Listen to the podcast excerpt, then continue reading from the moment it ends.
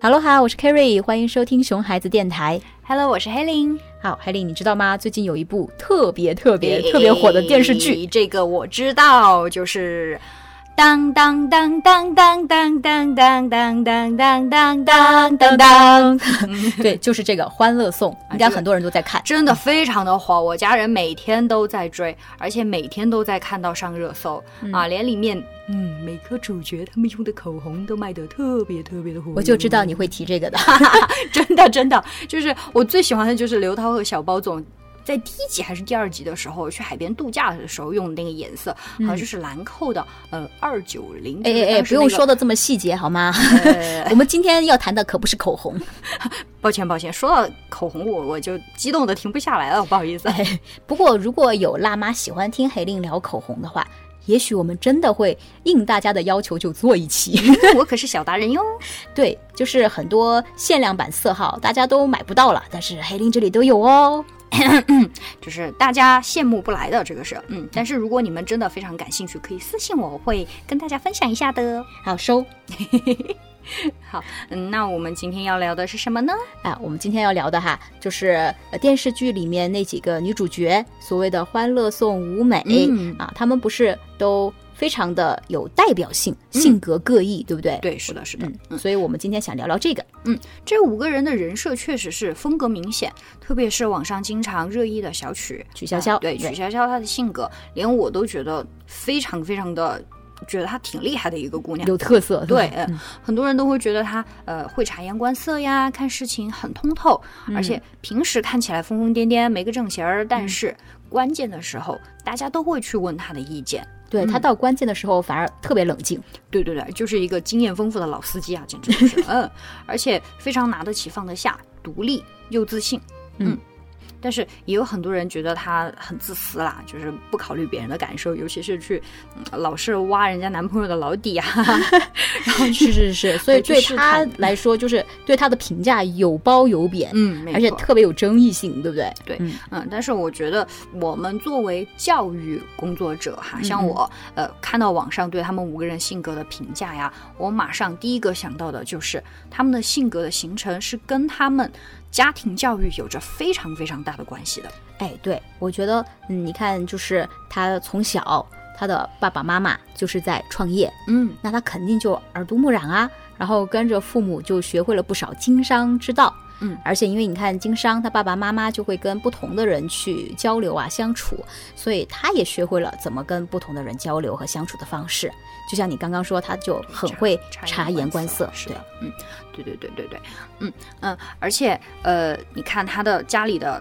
经济条件也非常好呀，啊、嗯他家里很有钱嘛，嗯对，从小该有的都有了，嗯对想要的也都能得到。再加上又跟着父母学到了这么多东西，然后又出国留学啊、眼界真的是开阔了很多很多。嗯，而且因为父母生活条件富足，而且呃还能给他提供很好的条件，这就给他传递出了一个信念，就是你的愿望没错，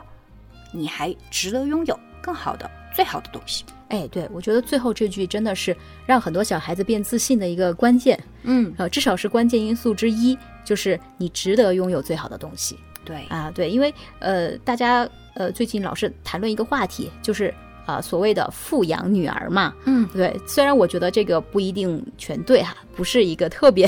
呃经得起推敲的一个教育理念，但是它当然有一点点道理。呃，为什么我觉得它不是特别对呢？就是。因为我觉得不只是女儿要富养，难道儿子你就要虐待他？ 这不可能，是不是？啊，所以而且富养还有更种更多条件，就是假如我们家经济条件不是那么好的话，我怎么富养啊？嗯，对吧？所以，呃，在我来说哈，我我的理解就是，富养并不是代表父母要很有钱，而且要把钱都拿给女儿花，不是这样的富养。富养是不管你家里经济条件好还是一般，啊、不管有很有钱还是不太有钱，那你都可以让你的小孩儿觉得他的愿望挺美好的，嗯他是值得拥有这个世界上一切美好的东西的。嗯，是的。其实，即使家里不是很富裕，但是家长也可以时不时的给小朋友带回一些漂亮的小玩意儿啊，准备一些小惊喜啊，可以让孩子体验一下生活的美好呀。哎，而对，不这个是特别重要。这个嗯体验生活的美好，应该才是富养的精髓。嗯对，而不是总是去跟孩子说生活有多艰辛啊，每一分钱来之不易啊，要懂得珍惜，要节约。嗯，嗯，那这样的教育就有点太沉重了。哎，对对这样会导致我们的孩子只有匮乏感，嗯，体验不到内心的富足感。哎，我觉得你说的特别对，所以其实根本不是经济上的贫富，而是父母自己对金钱是一个什么样的态度，嗯这可能就直接决定了孩子的内心是充满那种匮乏感，还是充满那种富足感。嗯你看，很多家长其实经济条件也很不错呀，嗯但是给孩子买东西的也并呃也不是那么痛痛快快的。哎，他不敢痛痛快快的，对，嗯嗯，就觉得一定要强调一点什么事儿才对行。，一定要强调说，哎，我的金钱多么的来之不易，呃，我是怎么怎么样付出哦，多么辛苦我才得到这些钱的，你就不可以浪费啊，就希望孩子养成一个不乱花钱的所谓的好习惯。哎，对，其实我相信父母的出发点都是好的，就是嗯希望小朋友可以从小养成一个对金钱的正确的那个价值观嘛初。衷肯定是好的。哎，对，甚至我还听说有一个新闻嘛，特嗯别有意思，就是有一对父母其实经济条件还不错，嗯，但是就是怕孩子以后会乱花钱，变成一个公子哥儿什么的，然后他们就一直在孩子的面前装穷，然后每学期要交学费了，就让孩子去邻居家借，好，然后父母之后再悄悄的还上。嗯，对，虽然这个做法确实有一点儿呃极端了哎，极端嗯了，大多数父母可能还不至于这样哈、啊嗯但是这个心可能大家都会有，就是呃，我希望你觉得我们家不容易，你就不要乱花钱，对吧？嗯好，就希望小朋友呃对金钱有一个呃比较好一点的价值观吧，不要浪费钱，不要乱花钱啦，对吧？嗯但是没有想到，就是我们这样的做法可能让孩子更加因此产生了这种匮乏感，嗯还有愧疚感。这样的匮乏感真的很多人都有啊，小时候有这样的匮乏感，长大以后还带着这样的匮乏感来到社会上，就特别容易变得不自信。哎，对，我觉得这个真的是非常非常的关键，因为很多人都没有意识到这个问题。嗯就是呃，你看好多呃人长大了之后哈，就我认识的，我有一些身边的人哈，我觉得他们自己挺优秀的，嗯，但是当他们有一份工作还不错的工作的时候，嗯他们心里会怀疑自己，觉得我能不能胜任啊？嗯我能不能做好？哎，我我配不配得上有这么一份对工作呀？嗯对吧？所以呃，即便他赚到钱，他也无法轻松轻松的去享受。嗯嗯，还有更严重的就是，如果有一天他遇到他喜欢的人，嗯，他内心会没有自信，觉得我配不上。哎，我配不上人家呃嗯，啊！我觉得这个真的是非常的悲悲哀。 对，这个嗯真的是的。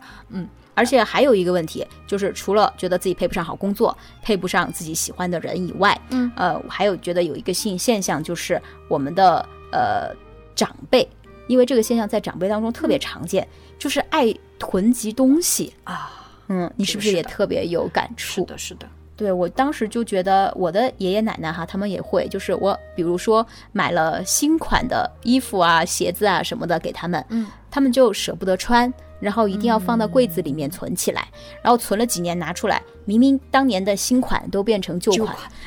这不就是变成更大的浪费吗？对，这个我也是深有感触，因为前段时间我爸爸过生日，我就嗯买了一把电动牙刷送给他。嗯，然后呃，他平时都是之前都是用普通的那种传统的牙刷嘛，然后那个时候他收到这个礼物就说他舍不得，对，舍不得，他嗯不接受，他说：“哎呀，这个东西挺贵的呀，你看我用原来的这种就已经挺哎好，对你没赚有钱也必不要容易，啊对，没嗯必要。”然后结果就是把那个东 把那个牙刷给放在箱子里面嗯，存 着，存着。那你想想，那个东西就是给你用的呀，对你有好嗯处，而且我对负担得起。那是的，你放在那里，不是造成了更大的浪费吗？对，没有没有没有用到，然后对你的健康也没有好处，嗯可是东西也有已经买了了，对， 所以嗯、就是我们的确是呃被这个所谓的匮乏感嗯嗯所拖累了。嗯，对对很容对。易。对嗯嗯，那我觉得有些家长听到这里，可能也开始要困惑了，就是难道孩子的愿望我都要满足吗？这不就成溺爱了吗？哎，好问题、嗯啊！我觉得这个可能就是教育当中最让大家纠结的一点，嗯就是教育好像挺难的，难在哪里呢？就是不是普通的选 A 或者是选 B，嗯，他选什么都不对，就是要在 A 和 B 中间找一个平衡 点啊！这个平衡点太难掌握了。呃，你看，回到这个孩子的愿望是满足还是不满足？嗯，那我觉得哈，你满足还是不满足，都没关系。嗯这个没有一个嗯定论哪个好哪个不好。我觉得满足还是不满足，它取决于你的能力和你的意愿。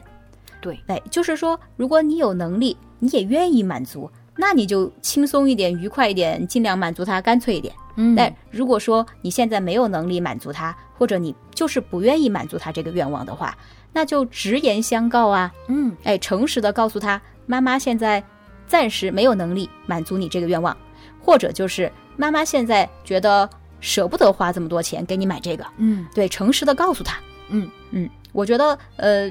有的时候爸爸妈妈不敢诚实的说这句话哈，是觉得自己心内心有一点儿过不去那个坎对，要儿。成为一个完美的爸爸或者哎对妈妈，，要完嗯美，对不对？但嗯其实爸爸妈妈不用完美，你诚实就好了呀。嗯，而且嗯每个人都是不完美的呀。对啊，嗯每个人都有自己的局限性嘛，是不是、啊？所以说，我觉得告诉小朋友没有问题，而且有一个特别大的好处，就是呃，你看你没有给小朋友满足他这个愿望，但是小朋友即便没得到满足，他起码知道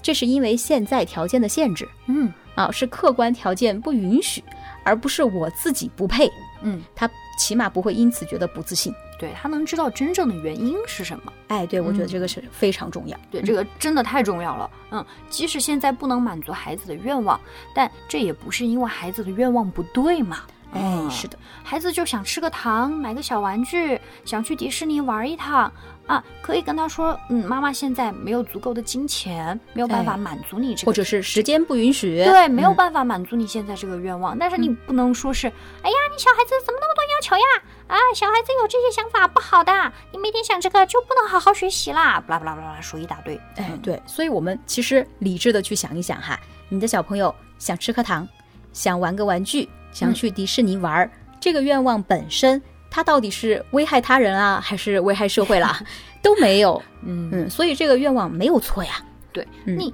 想好好学习，待在家里面是一个愿望，那嗯想吃糖、想买玩具、想出去玩也是一个愿望呀。对，所以这个愿望本身并没有错。嗯对，当然爸爸妈妈可以根据你自己的能力和你的意愿，你选择满足他还是不满足他，这都没有问题。跟他是说的清楚为什么不满足，那有什么问题，有什么条件的制约，嗯就完了，对吧？但是愿望本身是没有错的，对也不要让小朋友觉得他有这个想法都不对。对，嗯，所以我们要想想自己对金钱的态度是否是正确的，也要考虑传递怎样的呃价值观给孩子才是最好的。哎，是的，所以我想起我们小的时候，我们接受的教育嘛是嗯粒粒皆辛苦。嗯现在爸爸妈妈也这样教育小朋友哈，当然这个没错，嗯但是呃，我觉得与其一直这样教小孩子，嗯不如可以更加积极一点。比如说，你除了教他粒粒皆辛苦，你还可以教他好好工作，嗯，努力工作，努力赚钱，努力获取金钱的